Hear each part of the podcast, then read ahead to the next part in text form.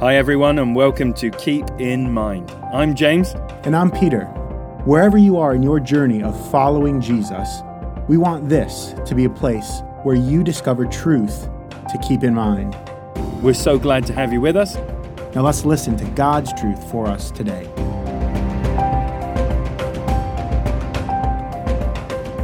Our passage today is Psalm 28, and the last four verses, verses 6 to 9, and they read like this Bless the Lord, for he has heard the voice of my pleas for mercy. The Lord is my strength and my shield. In him my heart trusts, and I am helped. My heart exults, and with my song I give thanks to him. The Lord is the strength of his people, he is the saving refuge of his anointed. Oh, save your people and bless your heritage. Be their shepherd and carry them forever. Now, here in this part of Psalm 28, we have David celebrating and rejoicing in the reality that God hears his prayers. For he has heard my voice of my pleas for mercy. Now, there's many reasons as to why we might struggle in prayer. Sometimes it's because we feel distracted. Sometimes it's because we feel empty or flat. But I think one of the key things that so often gets in the way of our prayer life, or at least the prayer lives that we long for, is the fact that we haven't come fully to terms with the fact that our God is a God who hears his children loud and clear.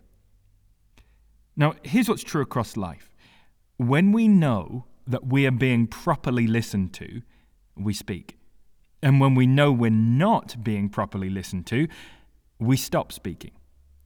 Now, Im- imagine going out for coffee with someone. Now, this has probably happened before, and the conversation seems to be going really well. You're asking questions back and forth, getting to know one another, or, or kind of getting to know each other even more. This could be with a friend you've not seen in a long time, or maybe it's a regular thing. And then imagine they get out their phone and they start texting. And as they're texting, they are kind of half heartedly nodding, saying, Yes, I get it, I hear you. But you know in your heart of hearts, as you watch them text and look at their phone and periodically look up to you, you, you know they're not really listening. And I wonder if you've ever been in those shoes before where you just kind of think to yourself, Well, I'm just going to stop talking now because I know you're not listening. And then you stop talking, and it takes them about 10, 15 seconds to figure out that you've stopped talking. It's because their mind was elsewhere and they weren't really listening. Well, David shows us that our God isn't like that. Our God isn't distracted and mindlessly engrossed in something else. In fact, He's attentive, He's near, and He's listening. I mean, have you compl- contemplated that wonderful truth about God? Have you allowed His listening and attentive ear to drive you deeper into prayer, knowing that you're truly heard and listened to? You see, when we know that we know that we know that we're being heard, it drives our prayers. He's listening so we can speak. He listens so we can pour out our hearts. He's listening so we can cry out and plead. He's listening and he doesn't sleep so we can go to him and pray any time, knowing that we are really listened to. So I don't want to talk much more without praying. And since we're dealing with a global crisis at the moment, why don't we just pray through that?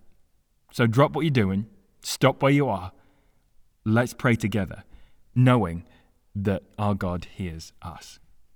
Heavenly Father, we know that our world is in a time of crisis. And so we come to you knowing that you hear us, knowing that you listen, knowing that you are attentive to your children. And so we plead with you for our world right now. We plead that you would stop the spread of the coronavirus. We pray by your mighty hand you would do a work in our world. We pray for those who are unwell, that you would bring healing, that you would restore people. Lord, we pray for our government. We, we pray for the authorities having to make massive decisions that have an impact on so many different people.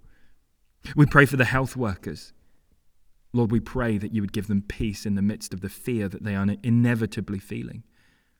Would you get, put a hedge of protection around them as they head into hospitals, as they head into homes, as they tend to people who are needing their help?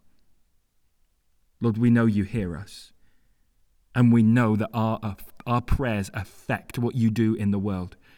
So we're asking you to do what only you can do and change this crisis, bring us out the other side.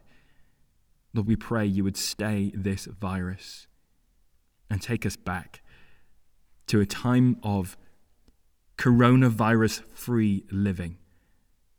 But we want a time where people know your healing, know your grace, and know your kindness. So, Lord, we pray you would do that. Lord, we're grateful that you hear us, and we're praying in Jesus' name. Amen.